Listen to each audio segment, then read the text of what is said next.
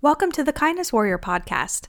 I'm your host, Carly Riggs, and today's episode is an awesome conversation that I had with Zach Sappenfield, who is one of our career solutions specialists at Down Syndrome of Louisville. Zach and I sat down just to chat about career solutions, what it is, what what is what the process is like, you know, how to get someone an individualized job, what it's like for an employer to have a person with a disability on their team. Lots of really great stuff um, in this conversation with Zach. So let's get to it. Enjoy, Zach Sappenfield. You are listening to the Kindness Warrior podcast a Down Syndrome of Louisville production. Serving locally, sharing globally.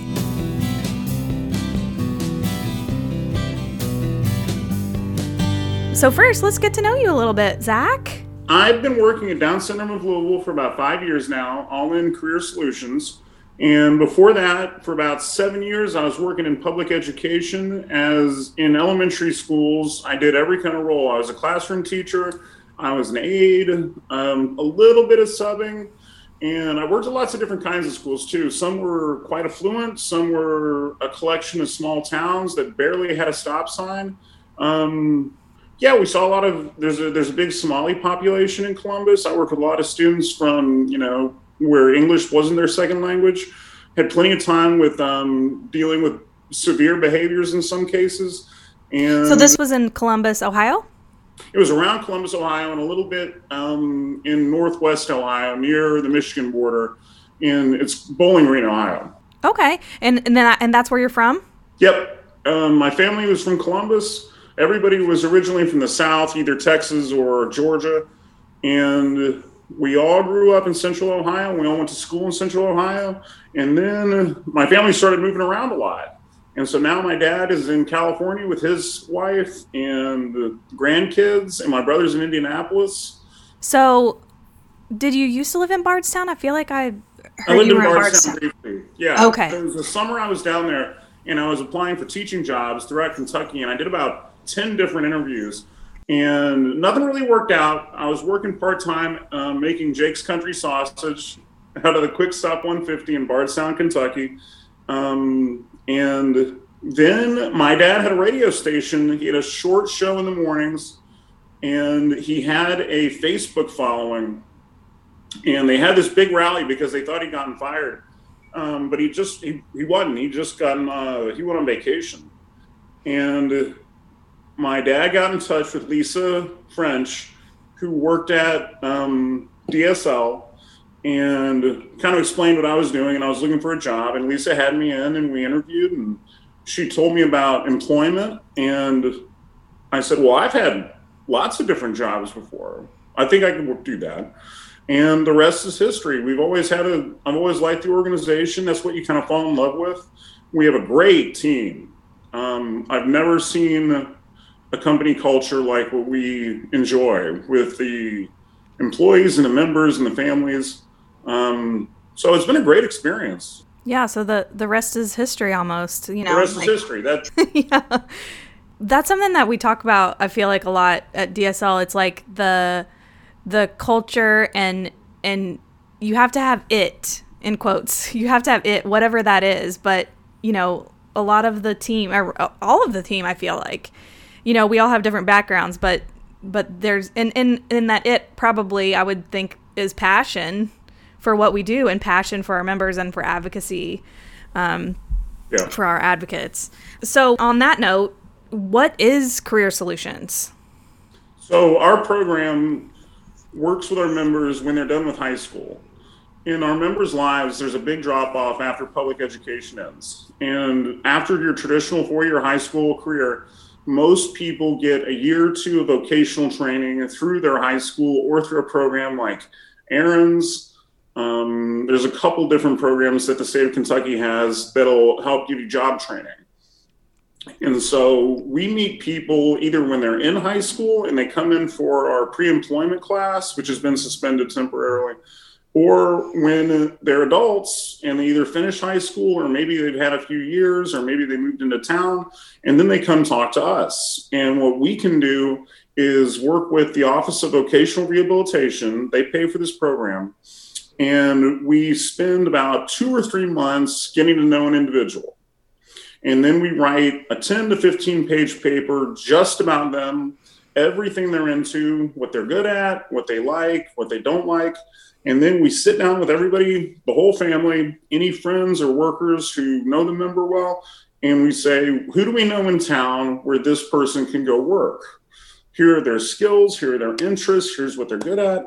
Um, who do we know that we can sit down and have a meeting and talk about a customized position. Most of the time, our members aren't going to fit into the traditional jobs you find online or in newspapers. Um, but my job is to go in to a meeting with a manager and say, hey, this is where this person could fit in. They could do this and this over here. They could do this and this over here. They could work a couple days a week, um, usually like for a four hour shift, and make a contribution to your business. And if we can get to that meeting, there's a good chance I can get that person a job there. Mm-hmm. And by then, we've already talked to managers. We've already felt what the company culture is like. Um, and we've kind of made our own decision is this a place we want to work? And then, if a hire is made, I help with all the onboarding stuff, the paperwork, drug test, background check, um, arranging transportation is always big and we stay around for training to make sure that this person's working independently and they don't need any more help. And at that point, I kind of back off. I go and do a couple monthly checks, stay in touch with managers, stay in touch with parents, and make sure that that person's doing okay. And then that can be their job for years to come. Um, things always happen. Like sometimes people are laid off, sometimes people are illegally let, let go. Um, but if everything's going well, then they can stay there for a really long time. And we've had people tenured for over 10 years at different businesses. That's wonderful.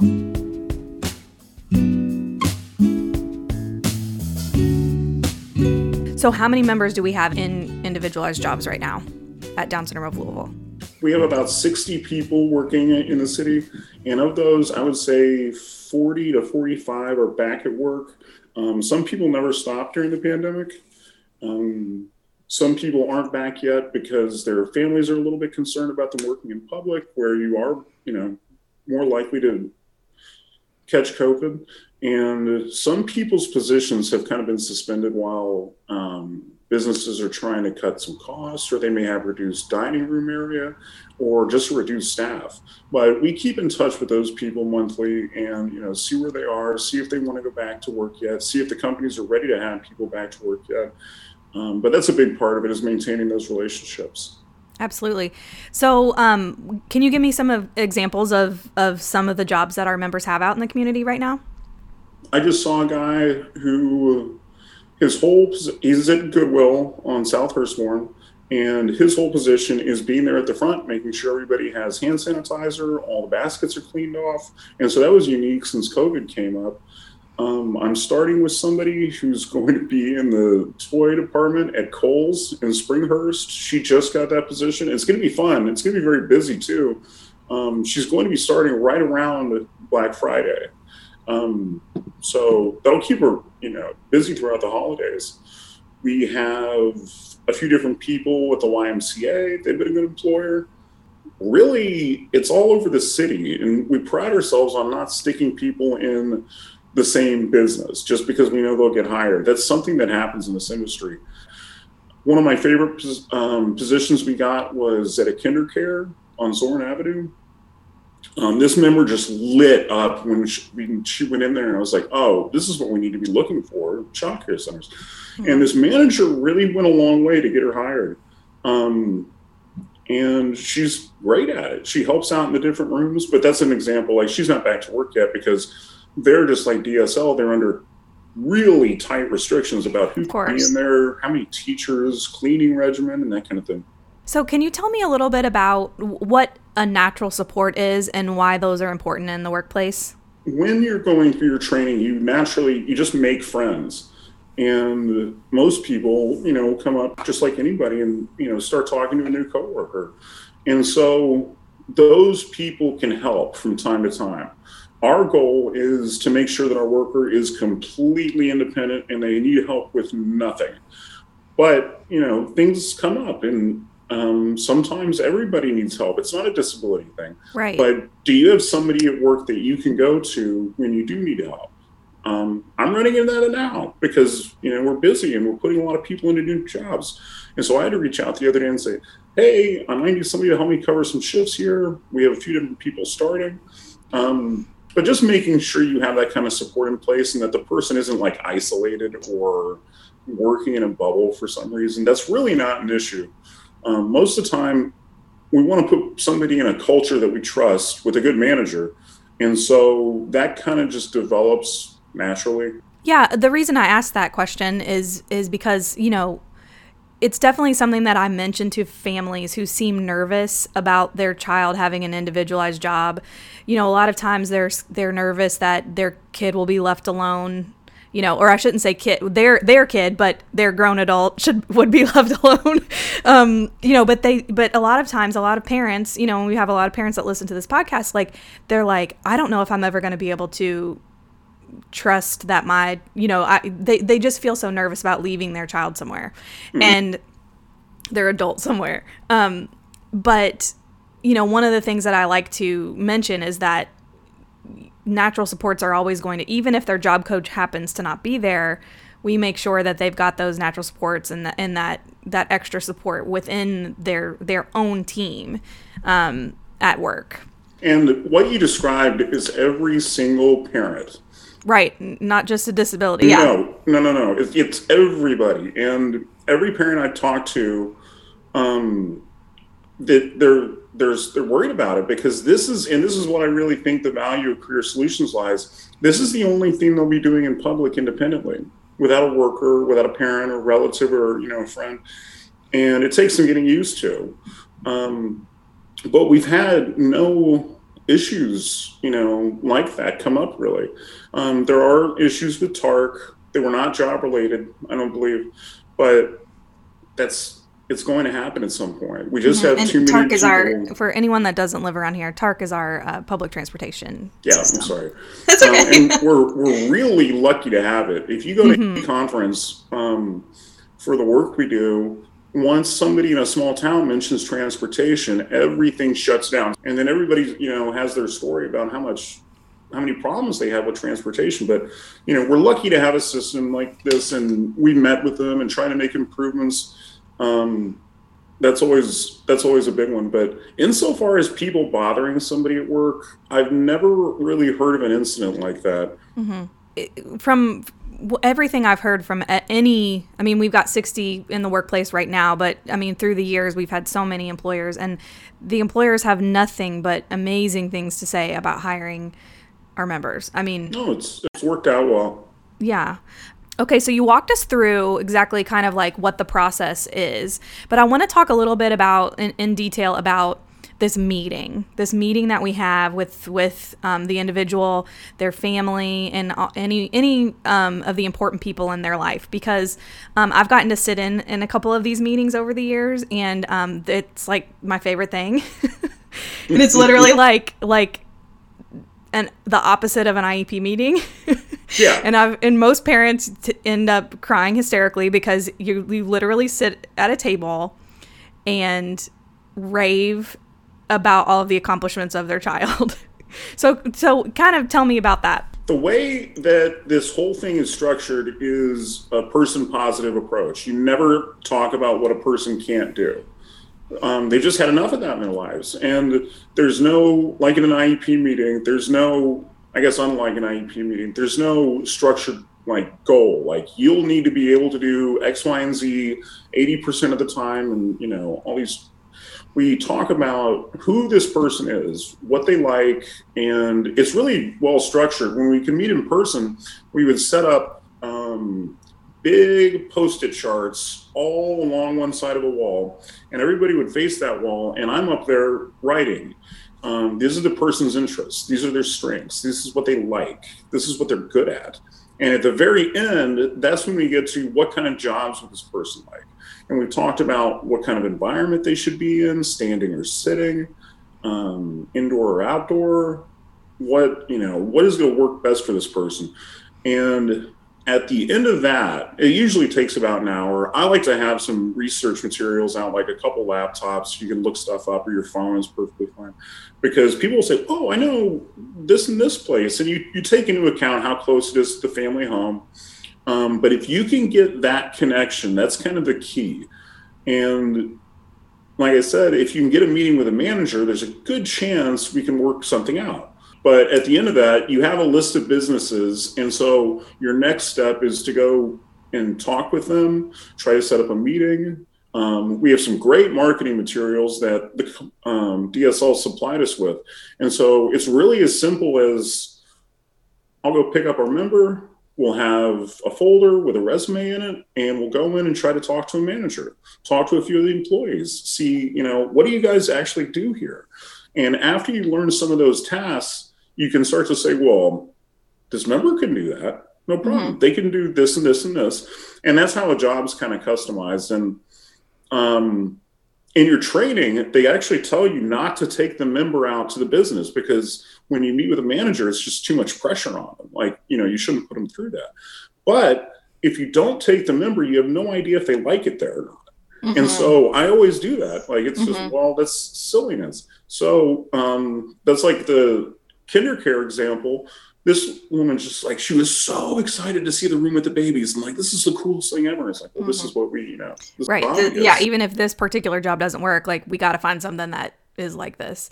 That's like when I walked into Down Syndrome of Louisville for the first time. I mean, I was mesmerized. I was completely mesmerized. I walked in, was like, this is the. It's. It was so the energy was something and the i don't know the color of the walls and the pictures on the wall like i was just like whoa you know, I can't imagine not experiencing that, you know, in like doing a phone interview or something like that. It was such a huge part of why I, you know, why I chose to uh, leave my acting career and start working here.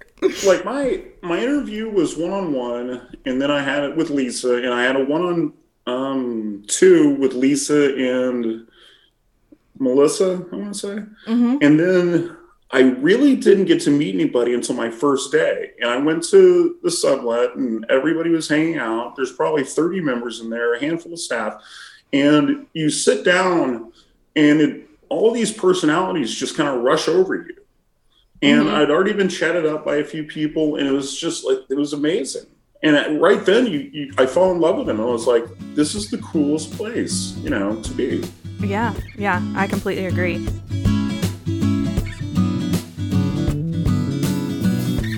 So let's say that we've got a listener that is interested.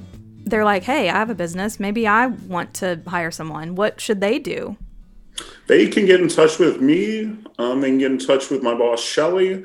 We're very easy to find on the website. Um, in our career solutions at the bottom of the page, it'll give you a way to get in contact with Shelly Durbin. We do this all the time. Um, we can sit down, we can talk about what's actually done at your business and we can talk about the jobs that our members can do.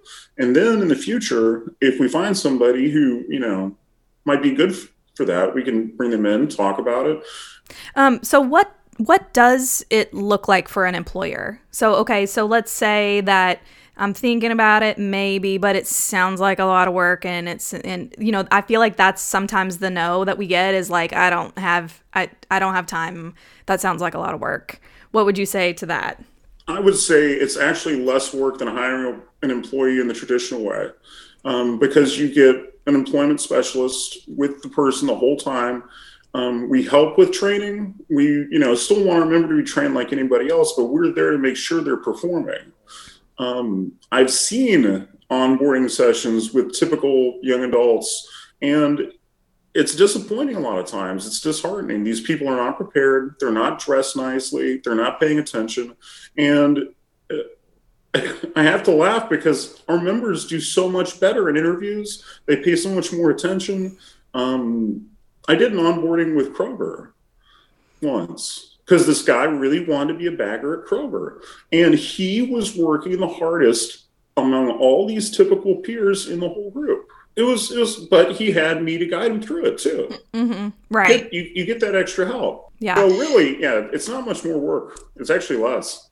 Okay, so like in the in a perfect world, let's say it's a perfect world and and I actually have someone in mind that we can talk about and I got permission from them to discuss them. So in the perfect world, there the person is not even going to need is not going to ever need a job coach ever again. So I want to I want you to tell me about one of our recent success stories which is Bailey. He's at Trinity in the um works in the cafeteria, is that right? I think so, yeah. But Bailey no longer like no longer has uh, no one has to go in and check on him anymore. Is that right? I believe so. We've had we've had a couple um, instances of that, and on the one hand, it's great. You're independent now. You mm-hmm. don't have um, somebody checking in on you, and we have processes for that. Usually, people go from a couple monthly checks to a quarterly check, and we've had a few instances where it's just you know there's not the need for it anymore and we're mm-hmm. that's okay yeah um, that's a big personal milestone we've also had it where the job has become so automatic there's just not a need for us and they they think that um, they can use the units from the waiver elsewhere and that's mm-hmm. that's okay every every situation is different Right. I'm not yeah, and of course some some folks, I don't want to scare anyone. Some folks will always have a career solutions specialist available to them if needed. But I know that recently one of our career solutions specialists wrote this gorgeous blog about Bailey because she was so proud of him and he didn't need her anymore. it was kind of like this like almost like a graduation thing where she's like I'm going to miss him so much but he doesn't need my services anymore the benefit of having somebody available to you, even if it's minimal, is just in the event that something goes wrong. Mm-hmm. Um, you have somebody who can get over there, hear everybody's side of the story, work something out, and in some cases, save their job. Mm-hmm. That's why we do a lot of work with managers. We do a lot of work with managers just communicating effectively with our members. Mm-hmm. For managers now, it's tough, and people are very, very sensitive at work. Not just our, not our members really, but you know your typical employees. And so managers are especially sensitive about talking to our members. And sometimes you're just like, I don't want to say something bad. They're right. so sweet, you know. And it's like, uh, yeah. well, we have to treat them like a person, like you would treat anybody else. Sure. Um, no one should get away with this type of thing. Right. yeah. Right. Yeah. So um, that's actually my next question is again, I'm trying to like cover, hopefully we'll have listeners all over. Maybe we've got some job coaches listening. Maybe we've got some um, at our business, we, we call you guys career solutions specialists, but some states call them job coaches. But I'm wondering, like, what are a few things that you would say you get called in for sometimes and how do we find solutions to those things. I'm thinking like, you know, let's say a member is having trouble following directions. Sure. Um, it's everything across the board. We've had instances where it's so simple. I don't want Bob going in the back of the store. And I look at Bob and I say, Bob, don't go in the back of the store. and Bob says, okay. And the manager and there can be th- some sometimes you know people are acting up and we just need a gentle reminder to say look you can't play with your phone at work. That's always a big one for everybody. Right. Typical peers too. Um, taking you know too long of a break it's usually just little stuff like mm-hmm, that. mm-hmm. if there's something big you know you get more people involved and you have a meeting and you know say this is what's expected of you we're trying to treat you like an adult this is a grown up thing. You're working. They're paying you for it. And we have to, some people we have to tell, like, if you get fired, we're going to have to think a long time about getting you another job because, mm-hmm. you know. Yeah. Do we do visuals and lists and things like that? Oh, yeah. Most people have a task list that they work off of. So phones are great. You can have a list on there. Most of the time, it's like a laminated thing that people kind of keep with them alarms on phones are really good for letting you know how long your break should be, when to stop your shift.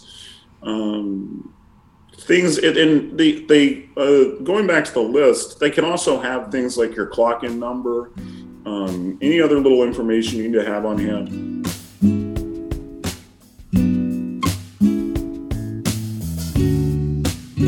So you've been certified. Can you tell me about all of your certifications and classes that you've done? Yeah, um, Brianna and I both got into the leadership training because you it provides the highest level of service. It does take about a year altogether, but it also lets us bill more. And that helps bring in money for the program. But it also teaches you how to do the job really, really well and spend more time with the members. We have to spend at least 20 hours during discovery. And then, you know, of course, writing the longer profile, which usually winds up being 15 pages. And then we both got the certified employment specialist professional test which is pretty long. It's almost 200 questions i want to say. And if you've been doing this for a while it's not that hard. Um, there are some tricky you know parts to it but it's a nice thing to have you know yeah. it shows like you know you're you're staying with this job you want to do the best at it and it definitely helps prepare you more.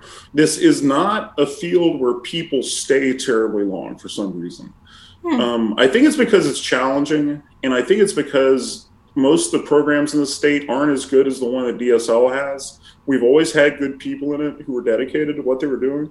But yeah, and we've continued to have members come through the system, and that's where the bigger DSL community um, plays a big part. If you've been coming to the teen and tweener programs with that you host, or you're just involved in the community, we'll start seeing you more in high school and start talking about your job when you're an adult. And that really makes a big difference because then, you know, we get to know somebody earlier, we get to know their personality, and we get to know the stuff that we want to work on to mm-hmm. get you employable. Um, and you know like i said it's it, the unique challenge is everybody's different. Everybody has their own strengths. Everybody has the stuff that they're working on um, and the things that they're good at. So it's no two people are going to be the same. So tell me about i know this is controversial but i'm going to bring it up we're edgy here sure so tell me about why we as a country are moving away from workshops so the workshop, the sheltered workshop, if you don't know, is um, it's a place where you work. Usually, if you have a significant impact disability, and you would get paid usually per piece.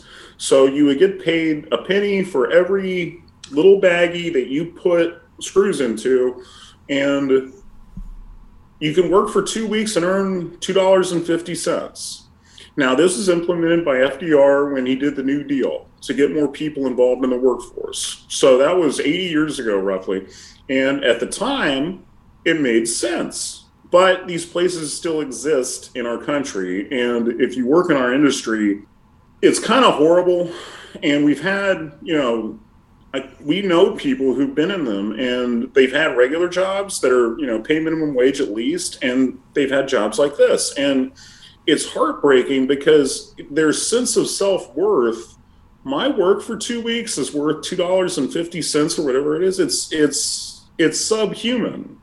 And if we're really, you know, going to do this equal rights thing in the United States, if you have a disability, that doesn't make you any less of a citizen, no matter what. Um, so it's it's just I don't know. It's not. It's not fair. It's not an equal protection under the law thing.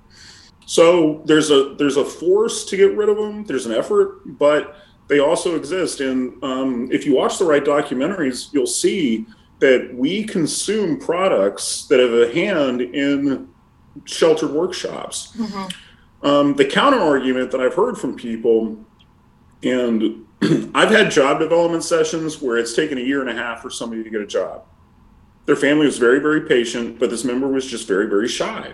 And so mm-hmm. even if she's talking to me and bouncing up and down and we're walking and she's, I'm so excited about this. In an interview, she'd just be really quiet and kind of shut down. But there are organizations where they say if you can't get somebody a job in three months, that's it. They're going to the workshop. And that's just, it's not fair. It's, mm-hmm. you know, a job development takes how long it takes. It's not like, discovery when you're just hanging out and having fun and you know kind of working together and you say okay it's been 20 hours or a few months. Let, let's wrap this up. The job development part's a huge variable. You don't know how long it's going to take. Yeah. All the while you're training somebody to do well in an interview and, and speak up for themselves which is something we work on a lot. And it's it's tough even our members who are really outgoing, if they're just meeting somebody for the first time and they haven't really warmed up to them yet, it's difficult for our members to you know speak about themselves. That's that's a lot of what I do. I try to you know help with that. So yeah, it's it's tough to it's tough to know that shelters like that or the workshops like that still exist, but they do. Yeah, and I mean, you know, let's if we're really looking at it, some of our current members that live in Indiana are still working in, in a workshop.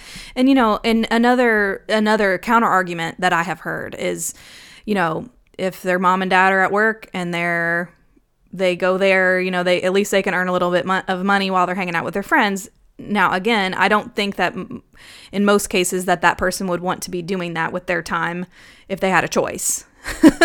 they would probably Yeah. ha- want to have a job that they want of doing something that they'd like to be doing. You see, you see the need though. I mean, not everybody has it as good as we do. Mm-hmm. There's there's places out there where there is not a day program for them to go hang out and learn, or you know, mm-hmm. be with peers, and that's that may be the only option for them. Yeah, you're right. You're right. Yeah. There's so, also, in, in the same vein, there's a lot of.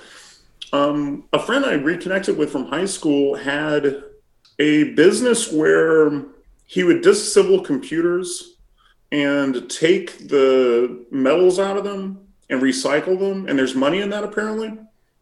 And he had an enclave, which is different than a workshop. He was paying everybody $15 an hour, but he hired people with autism because it's extremely focused. You're, mm-hmm. you know, you are one with this little circuit board, and you're taking it apart all day long, and he had like a hundred people doing that, and it's he was paying them like double minimum wage, mm-hmm. but you're also not in a public setting.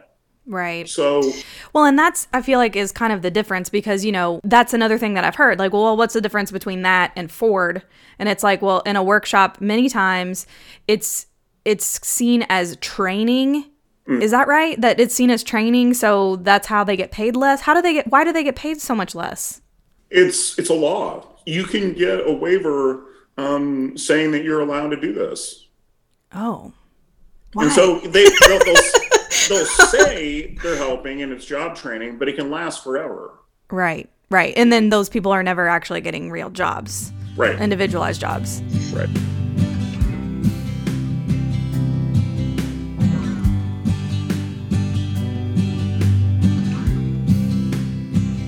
So even though we're in the pandemic, you know, I'm hoping that our podcast is still, you know, everyone still listens to it years from now. Maybe they find us later. And and all of our programs will be back at it. Will be post pandemic. All of our programs will be happening, and um, maybe someone will be listening to this. And I want to tell them about pre-ETS. Sure. Yeah, let's let's hear about pre-ETS. What is first of all? What does it stand for? Pre-ETS is pre-employment training services. Okay. And our department made it. This was the answer to Jefferson County not having all the vocational training that they wanted. And so they reached out to providers and said, hey, you know, put together a proposal for a curriculum. And so we would meet after school from four to five, sometimes four to six. And back, you know, before pandemic, we could go out to different businesses, do tours. We could practice working in our building. We, but it was also self advocacy stuff, post secondary education options, um, workplace behavior, of course, problem solving, communication. We did lots of role playing. Um, the members loved that, but we it was definitely an in person kind of session, and we were we didn't like not having it or suspending it, but over virtual, it just wasn't gonna have the same effect. We weren't gonna get the same um, as we do in person.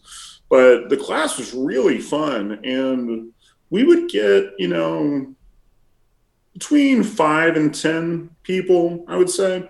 But the outings were great, and you know we had no problem finding people who were willing to do tours. But it's also rush hour, so after everybody gets there and you load everybody up in the bus and then you drive somewhere you know you're talking two hours before you you know do your activity or take your tour and then come back to the building um, for pickup. But we did that tuesdays and thursdays. It's totally free. And it was a great way to get people started um, down their path to whatever kind of job they were going to get. Yeah, and a great way for you get, to get to know them too, to start thinking about taking notes and thinking about what jobs would be great for them.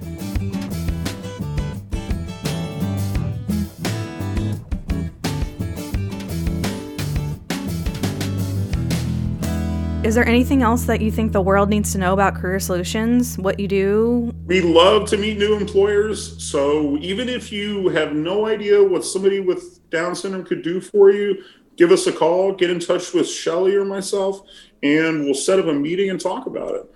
Um, but that's how we assimilate into the public. We don't like putting people at the same businesses. It's not always going to be Goodwill or it's not always going to be a bagger. In fact, I think we only have one bagger, you know, the whole city. But that's how we get involved and that's how, you know, we can make a difference in your business. It starts with that initial meeting and we go from there. Awesome. Thank you so much, Zach, for joining me today. Thank you, um, Carly. You're good at this. Oh, hey, thanks. That is so nice. Um, speaking of, uh, we actually have a really cool parent education session that Zach and Brianna did for um, some of our parents virtually, and we snatched up the audio from it, and and that will be another episode of this podcast. So you'll you'll be hearing from Zach again. And do you want to tell us a little bit about what what that session is about? Yeah, we at a conference, um, we were talking about our program, and some of the feedback we got was, "Okay, great, that's your program, that's how it works. What do we as parents need to do um, to help prepare our child?" with it? "That's a great concept. Let's let's talk about that." And so, after doing some research, we realized that the parents who their children who become adults, but their kids who do chores together as a family together not, you know, you go do this, but we're going to go paint the fence together. We're going to go sweep the floor together. Those are the members who grow up and they have skills to bring to the table and they have work ethic. And so we are exploring what research has been done on that. And honestly, there's it's blessed little. There's very, very little, especially about American families. But we started um, what we did learn was in rural communities, when people are doing more work as a family and at home, those are the kids who are proud of the chores that they do. They're not whining. They're saying, I can do this and this and this. And here's how I help at, the, at home. And so that's what we're kind of talking about now, like how to engage your kids at a young age to work with you. Um, because those are the adults who are the most successful in the workplace. And it makes our lives a lot easier because these people are already used to working, they have skills that they can bring to the table, and they have a lot more to offer to employers. So it kind of covers that and you know ways to go about doing that with your family. But that was the answer to that, you know, that that question, what can we do at home to prepare ourselves? And the answer is chores. Do chores together. And eventually, you know, as you progress through them, you'll become competent and you'll be doing them independently. It's just like you learn anything else. And it's such a basic concept it's like chores it, it kind of is like uh, but you know we do lots of life skills classes at down syndrome of louisville and mm-hmm. and one of the classes that i teach you know we we cook once a month and um and some of our members will look at me like i am looney tunes when i tell them that it's time to do the dishes i'm like no no we we all do the dishes together I'm not doing them by myself. Like we all yeah. do the dishes. So there's some families who and, and I feel like what happens is it's just easier for mom to do it or dad to do it. It's right. it's just easier. You're gonna make a mess. You're gonna do this. It's just easier for me to do it. But what happens is they don't ever learn how to do that. And and also like not only job skills, but we want we want if if if that is the level of if living on their own is the level of independence that we're we're trying to strive towards, then you got to start start that early. I, I, know a lot of you know new parents with toddlers. New, you know, one day she'll live on her own. It's like okay, well, if that's the case, then right now you need to start making sure that they are able to do some of these things that will, um, because I, I don't want to say it's too late for me to be teaching them as an adult, but if they don't have that, you know, yeah. It yeah, it is late. It is late to to be like, oh yeah, um, they're a teenager. You know, they say they keep saying that they want to get their own apartment, but I can't get them to help with the laundry, or they you know they won't right. help with the laundry or whatever. Um, it's it's yeah, cultivating that as a youngin. And I think if we're going to talk about controversial stuff, Carly, um, that the living thing is the final. I mean, that's the next frontier.